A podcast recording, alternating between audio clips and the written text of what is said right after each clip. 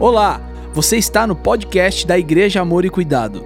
Antes de tudo, inscreva-se em nosso canal em qualquer plataforma de áudio que você estiver ouvindo. Abra seu coração e que esse episódio fale com você, abençoe a sua vida e a sua casa. Abra sua Bíblia, Isaías 1,19. Tema da mensagem que eu quero compartilhar com vocês é liberando a prosperidade. Ok? Liberando a prosperidade. E eu sei do que eu estou falando porque esse negócio de é, vender o almoço para comer a janta é coisa de rico. Eu latia no quintal para economizar o cachorro. Era mais ou menos esse nível. Irmão, teve uma vez, eu tive um Chevetinho 75. E eu consegui bater o motor dele desligando. Eu já vi bater motor acelerando, indo até o talo, mas eu desliguei, eu vi um treque, nunca mais ligou. Um Chevetinho 75. Pastor, por que 75? Porque era a vida, irmão.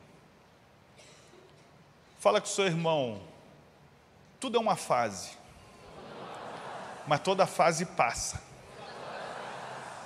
Ela pode passar demorado ou pode passar mais rápido. Depende de quê, pastor? Da minha capacidade de aprender. Então eu sei o que eu estou falando. O que eu vou compartilhar com você é aquilo que eu acredito, aquilo que eu vivi.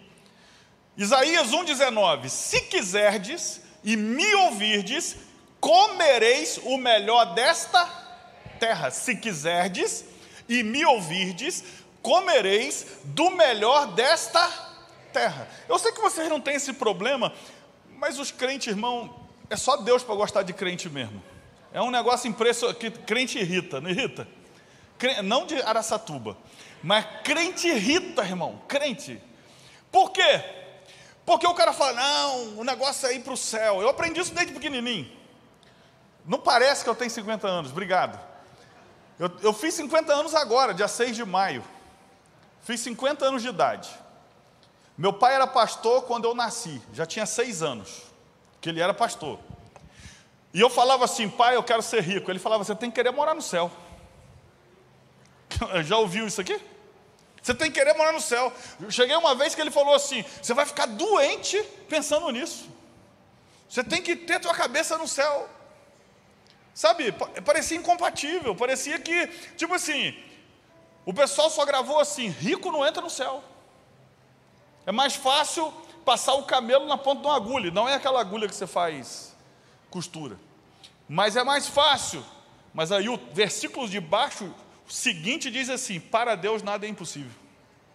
O pessoal esqueceu que Abraão era rico, que José, depois que saiu da prisão, era rico, que Isaac era rico, que Jacó enriqueceu com uma estratégia profética. Estratégia profética para enriquecer. Não é mandiga, não. Estratégia profética.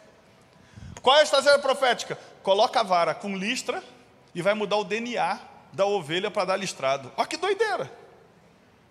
Só funciona se Deus deu esse negócio para esse cara, não adianta sair da ideia dele. E aí a gente tem essa resistência. Quantos querem ficar ricos aqui? Levanta a mão. Eu entendo então quem não levantou é porque já é.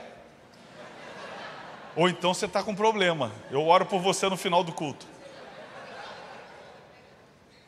Quantos querem ficar bem miserável e pobre aqui? Levanta a mão. Tá vendo? É porque os outros eram ricos mesmo. Entendeu? É, é, fácil descobrir. Por que, que ele não levantou a mão? Porque assim, eu já sou, mas eu não posso falar porque senão ele vai me pedir. É mais ou menos isso. Né? Mas o que, que acontece? Vai pagar a janta. Ele queria filar a janta, agora vai ter que pagar a janta. Mas o que, que acontece? É que vocês são libertos. Mas eu fui pregar numa igreja esses dias que eu me senti oprimido. E o pastor foi pedir para falar disso, irmão. Por quê? Porque tem crente oprimido com o negócio de dinheiro. Sabe? Ele quer o dinheiro, mas não pode confessar que quer. Olha que doideira. Ele quer ficar rico, mas não pode confessar, porque senão ele é um carnudo. Ele não é espiritual. E a Bíblia está dizendo assim: se quiserdes e me ouvirdes, comereis o melhor desta terra. Eu comi um negócio ali agora que eu mandei para os meninos, porque lá, lá, na igreja tem uns cozinheiros, homem, que é, os caras são violentos, tomaram o lugar das mulheres. Eu comi um negócio lá que eu nunca vi na vida, que eu falei assim, irmão, tenta fazer esse troço aí. E você vai ver, eles vão dar um jeito de fazer. Nem que pegue o telefone de quem faz. Mas olha só, a gente olha para um texto desse que diz assim: vai comer do melhor da terra. Fala com seu irmão, o melhor custa mais. Eu, eu tinha um carro, eu entreguei ele de oferta agora, porque Deus pediu, mas eu tinha um carro, que aquele carro foi feito para correr. Você ter uma ideia, os carros na curva faz assim. Ele é duro, porque ele fica reto, ele entra na curva reta assim.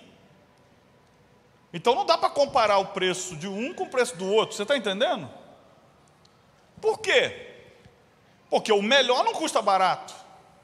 E a Bíblia está dizendo assim: olha como é que a Bíblia está dizendo: se quiserdes e me ouvirdes, comereis do melhor dessa terra. É Deus falando a respeito da nossa prosperidade. E aí ele vai dizer dois requisitos. Primeiro, se quiserdes. Pergunta o irmão do seu lado: você quer? Quem não respondeu é porque não quer. Quem respondeu baixo é porque não tem fé. E eu não ouvi ninguém respondendo alto. Melhorou isso, hein? Melhorou. Olha só, a Bíblia diz. Olha só, a Bíblia diz: se quiser. Aí começa o primeiro problema da prosperidade do crente. Seja o que Deus quiser. Não, o primeiro problema do crente. Por isso que eu te falo, crente é chato, irmão. Ainda bem que você não é crente, você é salvo. Porque olha só, crente é chato, porque crente é legalista, é religioso. Não, o que Deus quiser, eu dou. Toma aqui uma mariola e fica feliz. Irmão, preste atenção como é que Deus é. Como é que Jesus operava. Vira para o cego e pergunta: Que queres que eu te faça? O cego tem que responder: Por incrível que pareça, eu quero ver. Parou para pensar numa pergunta dessa? E aí, tudo bem. Só que querer passa não só pela tua vontade, mas para tu, pela tua disposição de buscar. Porque querer tem muita gente que quer, mas não está disposto a buscar. Tem muita gente que quer, mas não tem disposição para correr atrás. Por quê? O outro cego. Você quer o quê? Quero ver. Jesus cospe no chão, já começa a porqueira, irmão. Porque para e pensa, é porque para a gente o cuspe de Jesus é maravilhoso, é cuspe. Você está entendendo? E ele cospe num chão de terra, porque quando fala em lodo, parece aquele negócio assim deslizante, pista de patinação. Não, jogou no chão, misturou com terra. Se o cisco no teu olho dói, imagina misturar. Cuspe com terra e tem mais. Você faz assim, fecha o olho e bota a mão. O cego não sabe de nada, está de olhão aberto assim. Jesus vai lá e chapa. Tá! Imagina, é porque é muito romântico a gente ver o milagre, mas pensa, pá! Aí ele devia dizer assim: já que você quer ser curado, está curado. Não deveria ser? Porque não é só querer? Não, mas tem que querer que tem que buscar. Aí Jesus vira para o cego e fala assim: vai e se lava no tanque de Siloé. Lembra que eu te falei que um dia eu vou fazer um filme? Eu vou fazer um filme sobre isso também. Por quê? No filme meu, Jesus dizendo, não é heresia, é filme. Jesus dizendo para o cego: Que queres que eu te faça? Ah, aqui eu vejo. Ele vai lá, cospe, faz lodo, chapa no zóio dele. E depois ele fala o que a Bíblia diz, até aí não tem heresia. A Bíblia diz: Vai lá e se lava no tanque de Siloé. Aí começa meu filme. Aí o cego fala assim: Onde fica? Ele se vira. Você parou para pensar que o cego não via, não sabia onde era o tanque, tinha que achar o que não via, porque tanque é tudo tanque. Mas tem que ser um tanque específico, o de Siloé. Fala com seu irmão, é assim que se vira. Aprendi que tem dois grupos de pessoas no mundo: os que dão desculpa e os que dão um jeito. Não olha para o lado. Não, a irmã já olhou, por isso que eu vi ela olhando, já avisei para o restante. Dois grupos de pessoas: aqueles que dão um jeito e aqueles que dão desculpa. Só tem um problema. Quando você aprende a dar desculpa, você não é mais bom em nada na vida. Porque quem é bom em dar desculpa não consegue ser bom em mais nada. E, a, e, o grupo que muda o mundo é o grupo que dá um jeito. O cego teve que dar um jeito. Porque não basta querer, tem que buscar. Tem que acordar cedo, muitas das vezes, até poder acordar tarde. Tem que ralar. Então fala, tem que querer. Mas não é só dizer eu quero, tem que correr atrás, tem que dar um jeito, tem que furar a parede, tem que, tem que dar um jeito. E tem que ouvir. Se quiserdes e me ouvires, aí vai acontecer de comer o melhor. Agora, é ouvir qualquer um? Ouvir Deus. Porque o nosso problema é que a gente coloca o nosso ouvido muitas das vezes para ouvir a fonte errada. Porque agora eu estou falando que Deus é a fonte. Então, amigo, você tem que entender que passa por dois processos: ouvir Deus e querer. Por quê? Irmãos, deixa eu dizer uma coisa: dá para ajudar quem não quer ajuda? Não dá. Então você não adianta querer empurrar para a prosperidade um cara que não quer prosperar. É só você olhar Jesus e o jovem rico, lembra do jovem rico? Jesus fala: vende tudo que você tem e dá aos pobres e me segue. Porque no caso específico ali, o Deus dele era o dinheiro. O jovem rico vira para o lado e vai embora. Jesus foi correndo atrás? Não, porque não dá para ajudar ele. Enquanto ele não quiser ser ajudado. Você entendeu? Por isso que você se cansa. Por isso que você não aguenta mais. Porque você fala, cansei de falar. Não, a pessoa cansou de te ouvir. É o contrário. Ela não estava afim de te ouvir. Você parou para pensar que o nível que você está cansado de insistir, ele está cansado de te ouvir? Parou para pensar? Porque ele não está afim. Não adianta. Você tem que amar as pessoas, você tem que ajudar as pessoas, mas aquelas que querem. Porque senão você vai gastar energia com a pessoa errada. Você entendeu isso, irmão? Estava tão bom a mensagem antes, né? Você está entendendo isso? Não tem como ajudar Jonas. Quem é Jonas? Jonas é o cara que sabia que não devia estar no barco, sabia que ele era o problema, sabia que era só sair do barco que a tempestade passava, mas ele não saía. Ele preferia todo mundo afundar junto com ele. Até que depois de muito custo jogaram Jonas fora do barco e a vida dos outros voltou ao normal. Onde você quer chegar, pastor? Aprende uma coisa sobre Jonas. Jonas não sai porque você pediu nem sabe porque ele não sai porque ele sabe que é errado, ele só sai expulso. Não adianta orar, Senhor, tira essa pessoa da minha frente. Não. Você que bloqueia ela no celular para nunca mais ela te mandar mensagem nenhuma, para te levar para lugar nenhum. Você está entendendo? A gente tem que entender isso. Mas eu quero te dar aqui então algumas chaves para liberar a prosperidade. Gênesis 39, versículo 1. Gênesis 39, versículo 1 diz assim: E José foi levado ao Egito, e Potifar, eunuco de Faraó, capitão da guarda, varão egípcio, comprou da mão dos ismaelitas que o tinham levado para lá. E o Senhor estava com José e foi varão próspero, e estava na casa do seu senhor egípcio. Ele era varão próspero. Deixa eu te dizer uma coisa: José tinha dinheiro? José podia ir e vir? Ele, é, qual era a função de José? Escravo.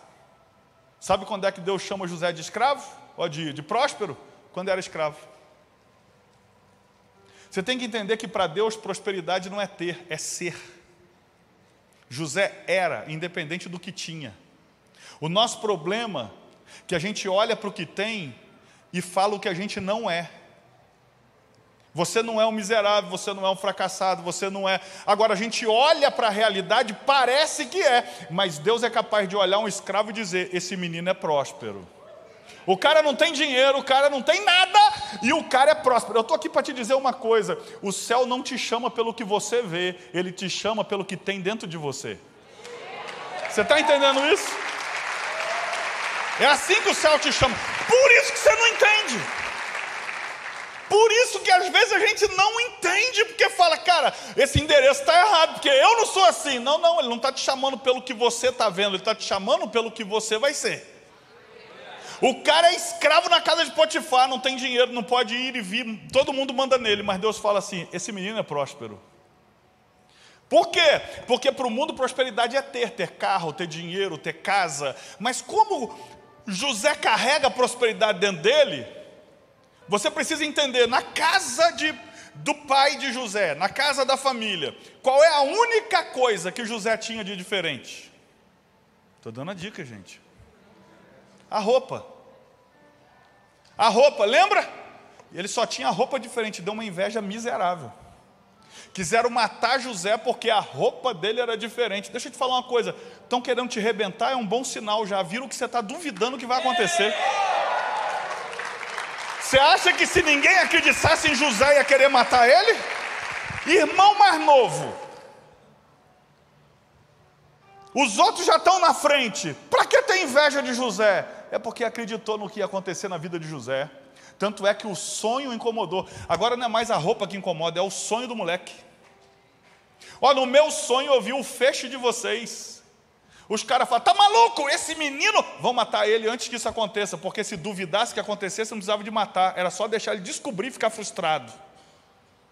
Mas já que eles acreditavam mais no sonho de José do que o próprio José, que não está nem entendendo, ele é uma criança, então vão matar ele, porque sob nós ele não vai subir. Irmão, preste atenção: estão te perseguindo no emprego, estão te perseguindo na concorrência, é porque já viram o tamanho que você vai se tornar. Então te para agora não te para nunca mais.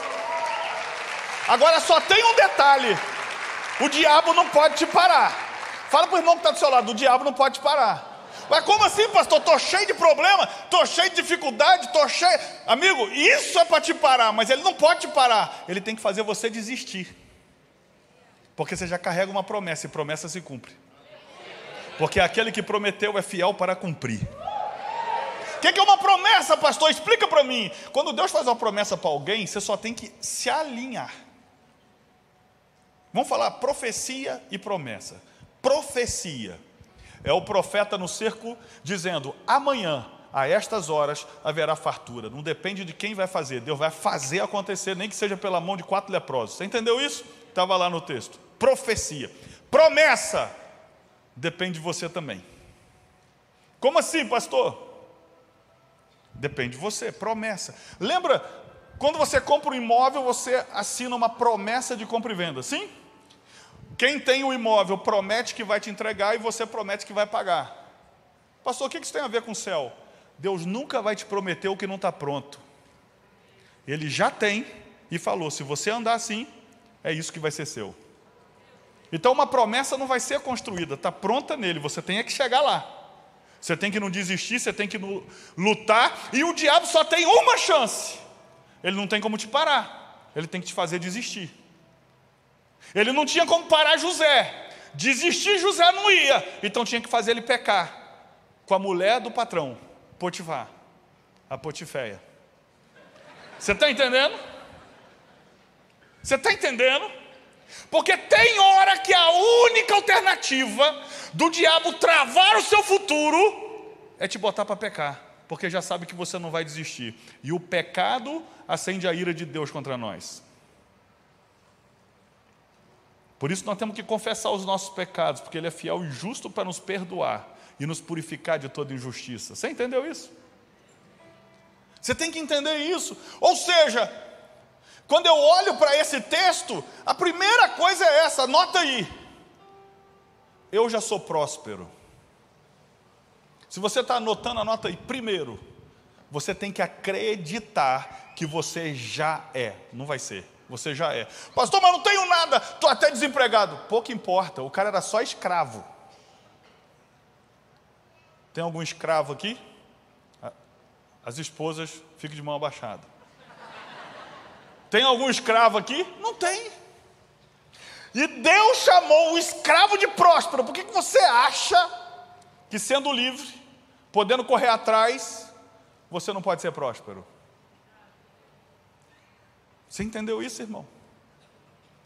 Você tem que crer que você é próspero, porque a Bíblia diz: assim como ele pensa, assim ele. Isso aqui não é autoajuda, é Bíblia. Assim como ele pensa, assim ele é. Você tem que mudar os seus pensamentos e as coisas vão começar a mudar na sua vida. Olha como é que a Bíblia é: diga o fraco, eu sou forte. O forte não tem que dizer isso, a Bíblia manda quem dizer isso? O fraco. Não é autoajuda, é mudança de mentalidade, porque a fraqueza, a vitória e a derrota começa na cabeça, depois vai manifestar do lado de fora. Ou seja, você precisa entender que o diabo precisa fazer você desistir, precisa fazer você pecar para cancelar a bênção que você carrega. Agora preste atenção: José já carregava uma bênção de Deus mesmo sendo escravo. Na casa do pai tinha roupa diferente de todo mundo. Na casa de Potifar virou o chefe da casa. Na prisão virou o chefe da prisão. No palácio virou o chefe de tudo. Por quê? Porque você tem que entender que prosperidade para Deus é você saber que em cada fase da sua vida tem uma bênção que Deus vai liberar nela ainda que seja na fase de escravidão na casa de Potifar, uma fase, uma bênção foi liberada lá. Eu estou aqui para te dizer, ao invés de você reclamar da prova que você possa estar tá passando, você fala: Senhor, me dá o que é meu para eu já ir para outra fase. Você entendeu? Me dá força para conquistar o que o Senhor tem nessa fase. E pode ser uma fase que não é questão de dinheiro.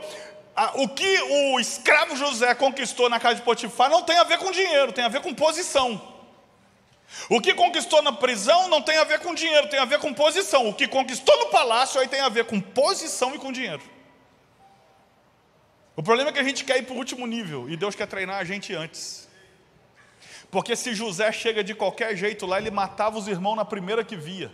Tanto é que ele, lembra do choro que ele teve? A mágoa estava presa. Porque José era humano, não era super-humano. Tanto é que a Bíblia diz que todo o Egito ouviu ele chorar. Lembra disso? Por quê? tinha que ser sarado aqui. Agora, olha um cara sarado depois que chega na posição alta. Ele chega para os irmãos que tentaram matar ele, destruir os sonhos dele, e diz assim: pode trazer a família de vocês todas, que eu vou sustentar vocês. Pensa num cara sarado. É o cara que pega o cara que tentou derrubar, cortar o contrato, mentiu. Para quê? Para destruir ele. Ele fala: tá tranquilo. Eu sei que quem me botou aqui foi Deus para trazer a família toda que eu vou pagar tudo. Você está entendendo, irmão?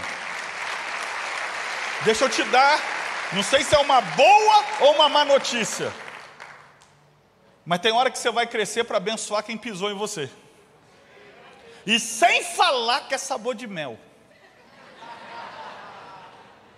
E sem falar que agora quem me viu na prova, agora no palco vai ter que aplaudir. Não, porque Deus vai botar você de novo lá na arquibancada para aprender a ser humilde. Aliás, humildade não é pobreza, humildade é poder fazer contra e fazer a favor, ao invés de fazer contra. Deixa eu dizer uma coisa para você. Tem hora que Deus vai mandar você abençoar quem quis te destruir. Será que você está pronto?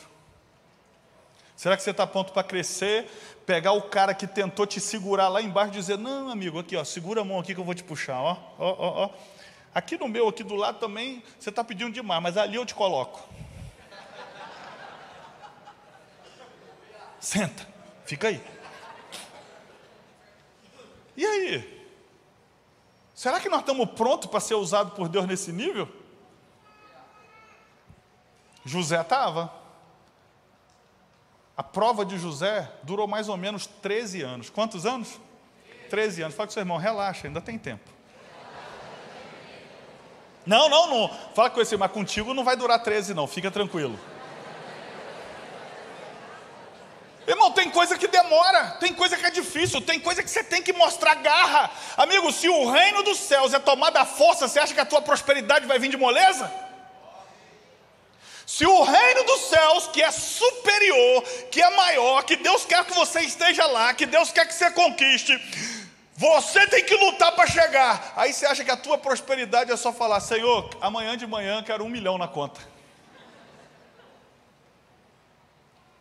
Você, se para chegar no céu tem que lutar. Ah, pastor, sabe o que, que acontece? A vida está muito difícil, pastor. Eu estou doido para Jesus voltar.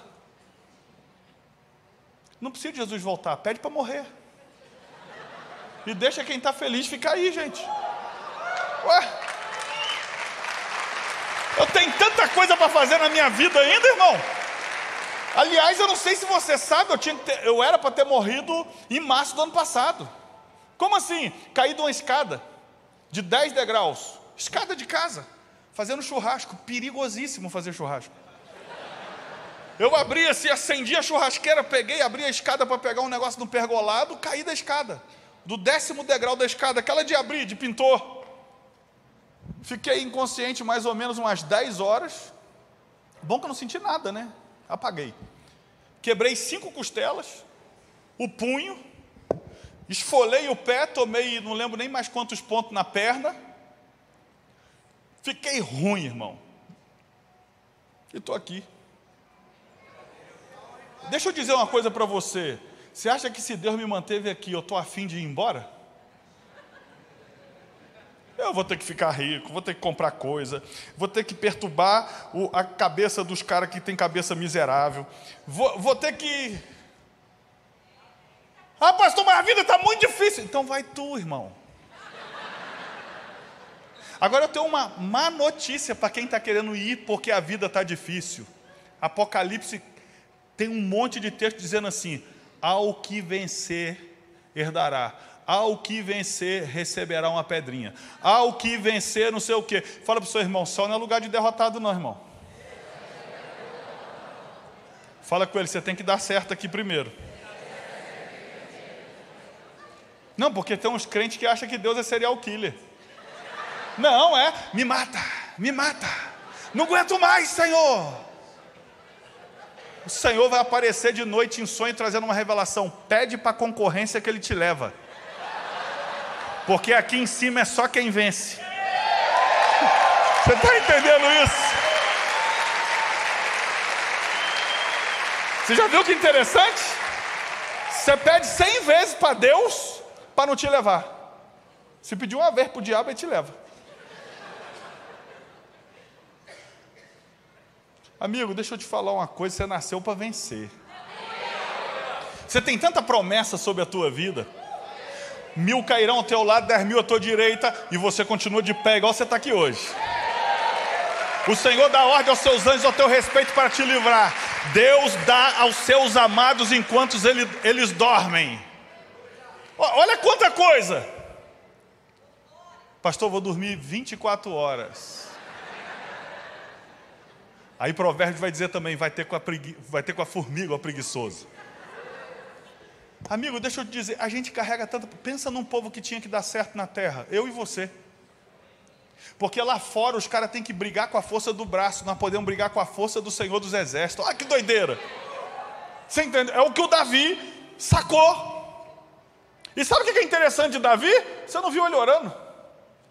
Você via, às vezes, Josué dizendo: Senhor, devo ir atacar os filisteus, os fulano de tal lá, tudo com eus? Davi. Tão espiritual Davi, irmão. Davi, eu gosto de Davi. Davi tinha que ser parte da minha família. Olha só, Davi é o seguinte.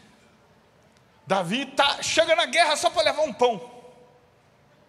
Aí ouve o filisteu dizendo assim: Me dá um homem para lutar comigo, que quem vencer, venceu, ninguém tem que lutar mais. Aí o outro cara resmunga do lado dele: Rapaz, esse cara é muito grande, porque senão enfrentava ele. Você viu o que, que o rei ofereceu? O rei ofereceu ficar rico, o rei ofereceu ter direito a morar no palácio porque vai casar com a princesa, e o rei ofereceu ficar livre de impostos. Davi era um cara muito espiritual, de monte, de oração, sabe? Ele tinha muita revelação. Ele virou e falou assim: Que que prometeram? Não, e tem mais, ele quer ter certeza que é aquilo, porque você viu que ele foi e perguntou para outros também. Você viu isso? Não, pô, cara, não, não, quero ver se eu ouvi certo. É o que, que prometeram? Aí prometeu, ó, vai, vai ficar rico, vai casar com a filha do rei e ainda vai ficar livre de impostos. Eu venço esse cara. Não perguntou para Deus se Deus estava nisso? Não perguntou se Deus estava afim de usar ele? E tem mais, falou, eu vou vencer ele. Irmão, porque como é que destrói um cara que tem certeza da vitória? Diz para mim. E eu falei isso aqui uma vez aqui. Eu gosto de filme, né? Então eu ia fazer um filme assim: Davi chegando da batalha, em nome de Deus, e Deus falando: Quem te deu autorização? Você imagina? Eu venho contra você em nome do Senhor dos Exércitos. Um anjo chegando suado. É claro que é no filme, irmão. Suado, esbaforido, na velocidade 9 Mach e tal, não sei o que, chegando, Senhor, olha só, esse maluco desse menino vai lutar, e se ele perder, Israel, o teu povo vai ter que se submeter aos filisteus. Deus falou assim: onde eu estava com a cabeça para botar esse moleque no mundo? Filme, filme, tá bom? Filme. Você tinha que ver as historinhas que eu contava para meu filho quando era pequeno. Se eu conto isso para você, você imagina que eu tinha coragem de contar para ele. Olha só, era tipo uma hora e meia antes de dormir de historinha. Aí, e numa história só, tá? Aí beleza. E Deus falando assim: desce todo mundo correndo e protege esse moleque, porque os filhos teus não podem ganhar. E vindo um anjo marombadão, que ele, ele é treinado só na pontaria, e jogava futebol no céu. Quando o cara lança aquela bola redondinha pequena, ele está perto assim, ó, o gigante está atrás dele. Ele dá aquele saltão assim, dá aquela virada assim, pá, enterra a pedra na cabeça do Golias. Gostou do filme?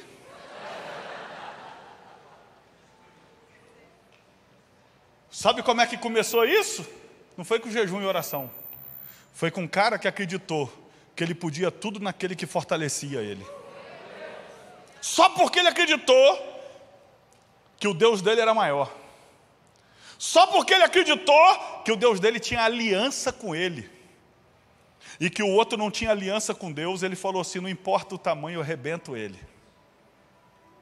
Amigo, deixa eu dizer uma coisa para você: você é muito mais forte do que você pode imaginar. Por isso o diabo investe tanto para te fazer um, olhar e ver um fracassado. Por isso que o diabo investe tanto para deixar você um derrotado. Por quê? Porque se ele não conseguir colocar na tua cabeça, você vai trucidar ele, você vai pegar e tudo aquilo que pertence a você, que Deus separou. Amigo, você tem que sair daqui hoje, como diz o filme lá do Bop, do, daquele outro lá maluco lá, você tem que sair daqui com a faca na boca.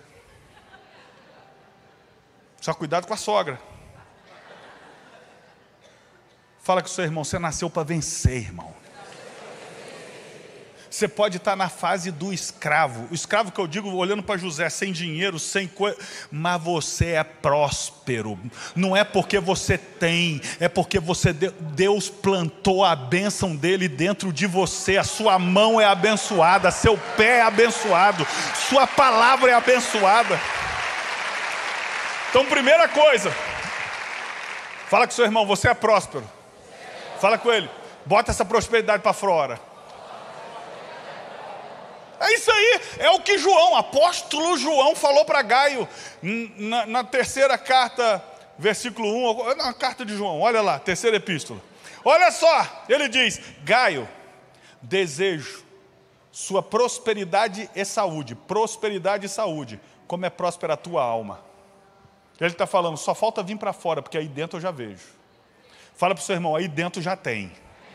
Amigo, você tem que sonhar mais alto, Deus pode. Você tem que voar mais alto, Deus pode. Ou seja, acredite nessa unção que Deus colocou dentro da sua vida.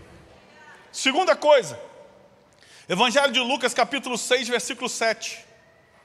Evangelho de Lucas 6, 7 diz assim: Estando ele, eles ali, aconteceu completaram-lhe os dias. E ela deu à luz a seu filho primogênito, enfaixou e deitou numa manjedoura, porque não havia lugar para eles na, na hospedaria. Segunda coisa, repita comigo: rompa com a mentalidade de pobreza. Deixa eu dizer uma coisa para você: o texto que eu li diz: deitou na manjedoura o menino, por quê? Faltou dinheiro? Não. Porque não havia vaga na hospedaria. Vamos traduzir para o século 21? Porque não foi reserva. E chegou lá, não tinha quarto. Mas o primeiro lugar que José procurou para nascer o seu filho era onde? Na hospedaria, que hoje a gente chama de hotel. Mas não tinha vaga. Então foi para a manjedoura. Mas a religião faz questão de dizer que Jesus nasceu miserável na manjedoura. Porque ele fala pobrinho, né? Já viu? Bonitinho, diminutivo, pobrinho. Mas na verdade é um pobrinho para miserável. E esquece de dizer que primeiro o pai de Jesus, terreno, foi lá na hospedaria, não era falta de grana. Você está falando que José era rico? Não, estou falando que ele tinha dinheiro para pagar a hospedaria. O problema é o presépio. O presépio é uma presepada, né? Olha o presépio, vão construir um presépio. Já está chegando a época, então você, pelo amor de Deus, não constrói errado. Tá bom? Constrói segundo a Bíblia. Porque no presépio costuma ter o quê? A maioria. Tem um certinho, é difícil, mas tem um certinho. Presépio tem as vaquinhas, os boizinhos, sim? Tem a manjedoura, um menino representando Jesus.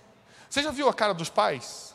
Olhando assim com cara de triste, tipo, miserável, nasceu. O presépio é assim. Já viu a cara dos pais no presépio? Tipo, olhando assim, tipo, não vejo a hora de morrer? Não, é só olhar para a cara do bonequinho do presépio, irmão. Tinha que estar tá assim, tinha que. Mas não, como é que ele está? Miserável. Cara, então já começa o primeiro erro do presépio. Aí tem uma estrela em cima, estrela que veio do Oriente, lembra disso? Está errado também. Tem três rei magos. Está errado também. Porque são três pastores. Tudo errado no presépio. Por quê? Porque não pode ser a verdade. Porque a verdade liberta.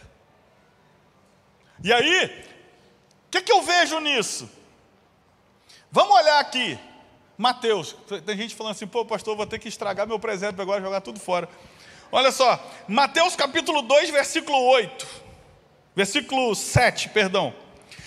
Mateus 2, versículo 7. Então Herodes, chamando secretamente os magos, inquiriu exatamente deles acerca do tempo em que a estrela, lembra da estrela? Aquela que está errada lá no presépio? Estrela lhes aparecera. E enviando-os a Belém, disse: Ide perguntai diligentemente pelo menino, e quando achar de participar, para que também eu vá e o adore. E tendo eles ouvido o rei, partiram, e eis que a estrela que tinham visto no oriente ia diante deles, até que chegando se deteve sobre o lugar onde estava o menino. Agora olha a decepção geral, quer ver?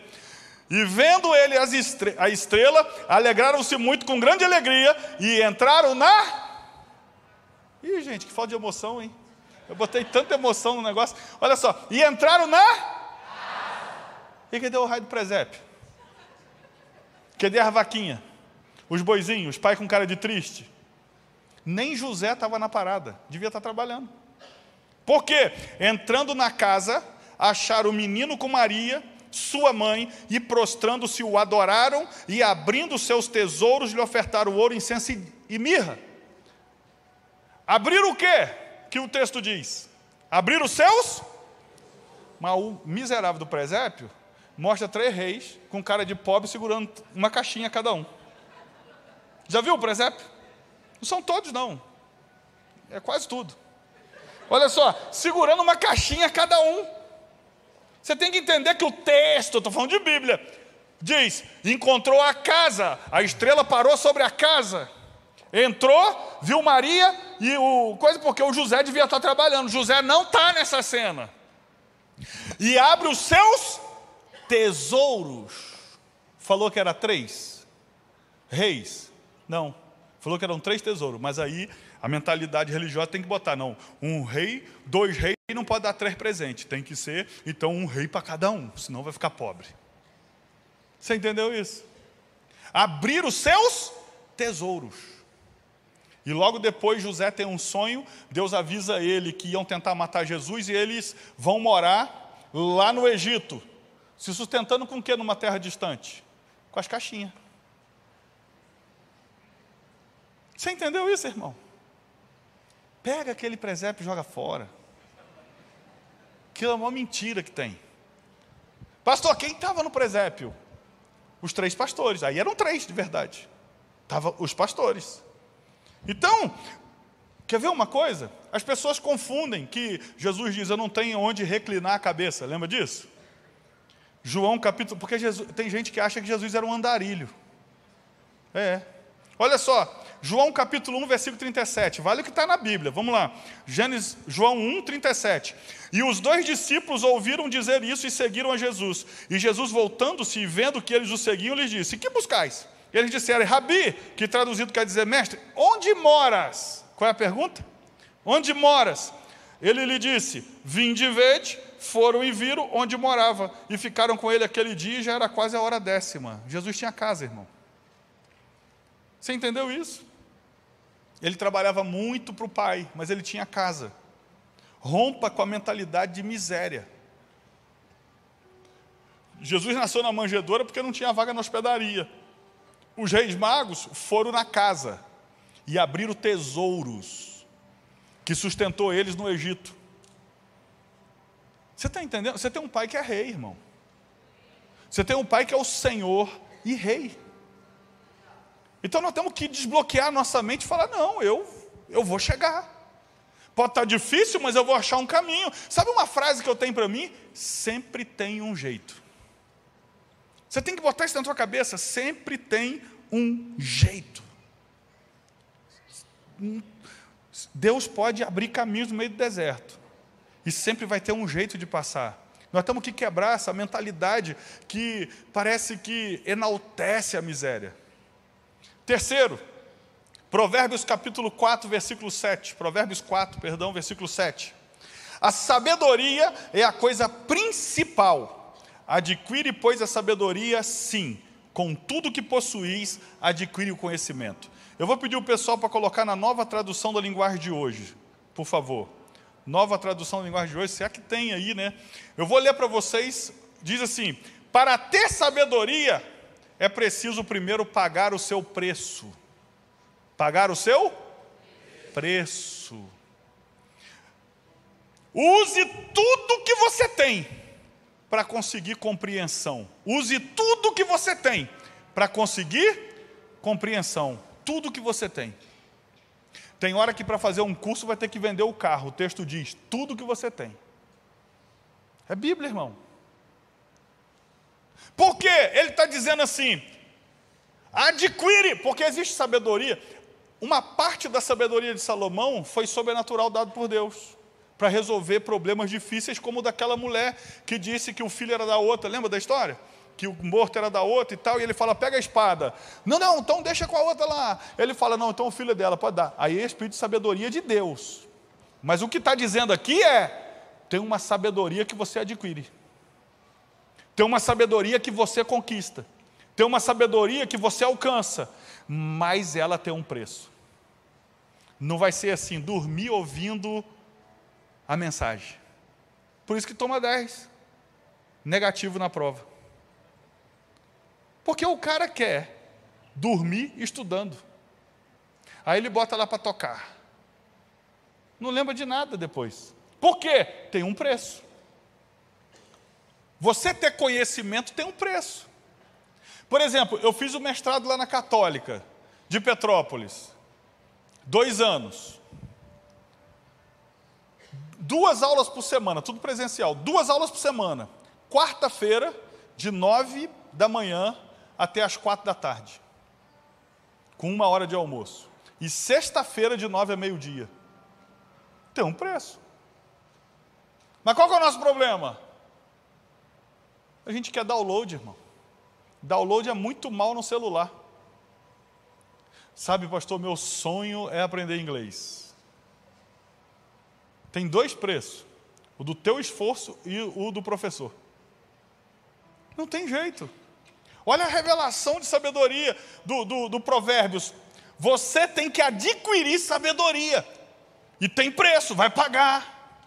Vai ter que acordar cedo, vai ter que dormir tarde, vai ter que estudar. Os amém foi tudo embora, né? Jesus amado. Tem as exceções. Eu conheci um cara chamado Fernando Guille, mas aí é os da vida a história, né? Os malucos que Deus fala assim, salva ele.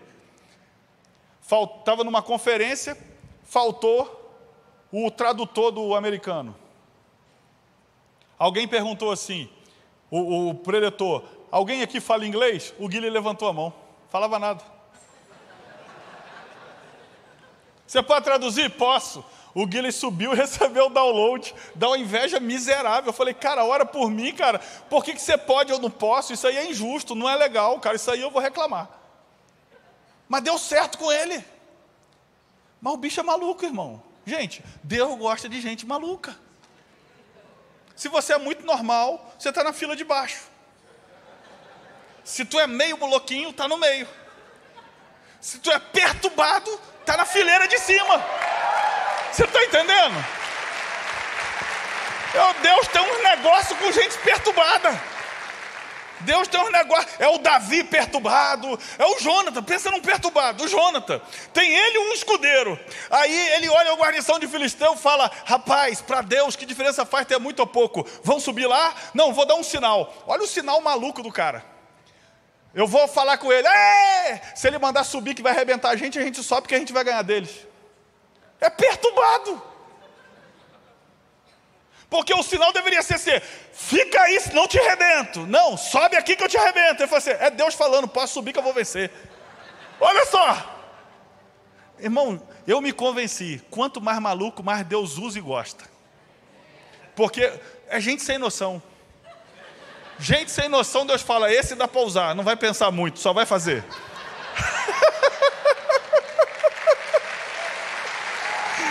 é, irmão. Agora eu vou dar uma de Cláudio Duarte, você está rindo de você mesmo, né? Tudo maluco, por isso vocês gostam de mim. Olha só, Gênesis 41, versículo 34. Gênesis 41, versículo 34. Ainda bem que minha esposa não está aqui hoje, Ron. Ela ia falar, rapaz, como é que você vai pegar dos outros? Os outros estão esperando um negócio bom. Olha só, Gênesis 41, versículo 34 diz assim: Faça isso, Faraó, e ponha governadores sobre a terra, e tome a quinta parte da terra do Egito nos sete anos de fartura, e ajuntem toda a comida destes bons anos, que vem e amontoe trigo debaixo da mão de Faraó para mantimento nas cidades e os guardem. Assim será o mantimento para provimento da terra para os sete anos de fome que haverá na terra do Egito, para que a terra não pereça. Olha que coisa interessante. A ideia maravilhosa de José não tem a ver com guardar, tem a ver com guardar para liberar. Parou para ver a estratégia? A estratégia é: ô Faraó, tem um plano aqui para você ficar trilionário. Você vai ficar mais rico. Não. Ele falou: ó, nós estamos com um problema aqui, a terra e vocês vão morrer também. E eu também. Então vamos resolver o negócio? No tempo de fartura, vamos guardar 20%, um quinto de toda a colheita. Para quê? Não é para guardar para o teu povo, não, é para liberar para a terra inteira. Essa estratégia que era para abençoar a terra, fez Faraó ficar dono de tudo. É só você olhar o texto. Até o que não era dele se tornou dele por causa dessa estratégia, que era abençoar a terra. Onde você quer chegar, pastor? Simples, anote aí. Não seja reservatório de riqueza, mas um canal de riqueza. Primeiro eu te mostrei na Bíblia, agora eu vou te mostrar no mundo físico.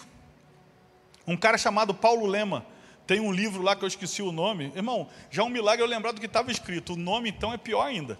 Mas tem um livro do Paulo Lema que conta a história, a trajetória do Paulo Lema, o homem mais rico do Brasil, que eu fiquei impressionado. Lá diz assim: ele fez milionários. Não está falando, ele é bilionário.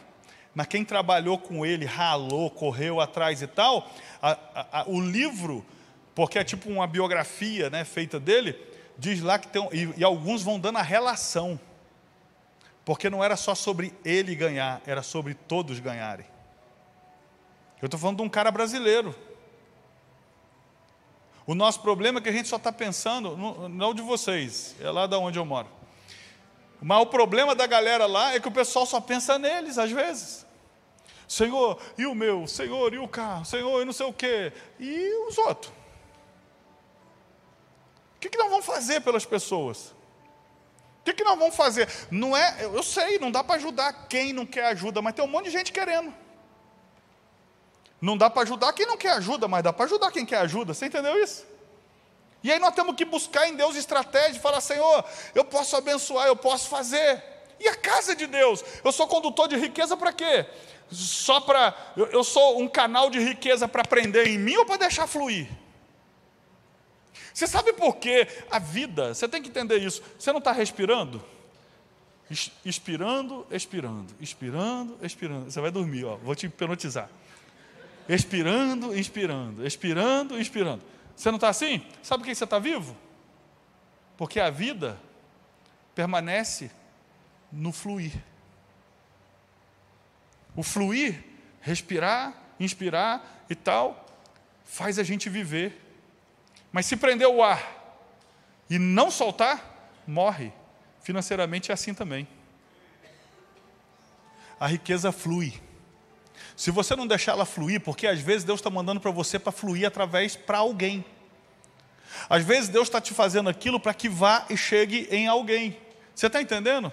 Às vezes é, é, o Barnabé. Barnabé não vai ser o grande Paulo, mas vai ser por onde vai fluir dar acesso aos apóstolos. Você está entendendo isso?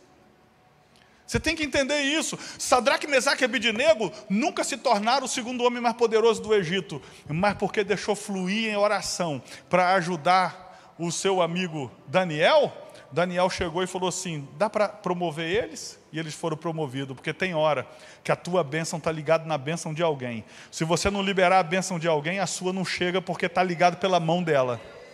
É o José que está com um outro cara prisioneiro que Está do lado dele, os dois estão na mesma, mas ele precisa liberar e deixar fluir o que Deus deu para ele sobre aquele cara, porque aquele cara ia acessar e ele ia se tornar maior do que aquele cara, mas sem aquele cara ele não chegava lá. Você entendeu isso? Fala com o irmão que está do seu lado, a riqueza tem que fluir, irmão. Você entendeu isso? A riqueza tem que fluir. E a última coisa, Gênesis 39 versículo 1. Gênesis 39, versículo 1. E José foi levado ao Egito, e Potifar, eunuco, de Faraó, capitão da guarda, varão egípcio, comprou-o da mão dos ismaelitas que o tinham levado para lá. E o Senhor estava com José, e foi varão próspero, e estava na casa do seu senhor egípcio. Versículo 3: Vendo, pois, o seu senhor, senhor em letra minúscula, Potifar, que o Senhor, o nosso Deus, estava com ele. E que tudo ele fazia, o Senhor prosperava em sua mão. José achou graça aos seus olhos e serviu, e ele pôs sobre sua casa e entregou tudo na sua mão, tudo que tinha. Quinta e última coisa para liberar a prosperidade: tenha um diferencial. É só você olhar para José. José não pegou uma placa dizendo assim: Ó, oh, eu sou, hein? José não fez um cartaz no, e impulsionou no Instagram. Eu sou, hein? Ele agiu de forma que viram que ele era. É muito mais poderoso do que um cartaz. Lembra? Eliseu passava sempre no mesmo lugar. A sunamita, depois de muito tempo, cutucou o marido e falou: Eu vejo que lá vai um grande homem de Deus. Vamos fazer um quarto? Vamos fazer uma cama? Lembra do texto? Mas depois que ela viu. A pergunta é: nós queremos prosperar, mas o que as pessoas estão vendo de nós? Um cara preguiçoso? Um cara sem motivação? Um cara que não acredita no futuro? Ninguém gosta de andar com gente pessimista, irmão. Ou nós vamos deixar mostrar dizendo assim: é possível. Vão lá na igreja que nós vamos fazer uma campanha, você vai ver se isso aí não vai resolver. Pastor, isso não aconteceu, isso é problema de Deus, a reputação não é tua, é de Deus. Você jogou para Deus. Olha, qual o diferencial que a gente tem? Porque o que faz prosperar não é o que a gente faz igual, é o que a gente faz diferente. É tipo assim, pastor, tive uma ideia, vou abrir um salão de cabeleireiro. O que você vai fazer? Cortar cabelo. Nossa.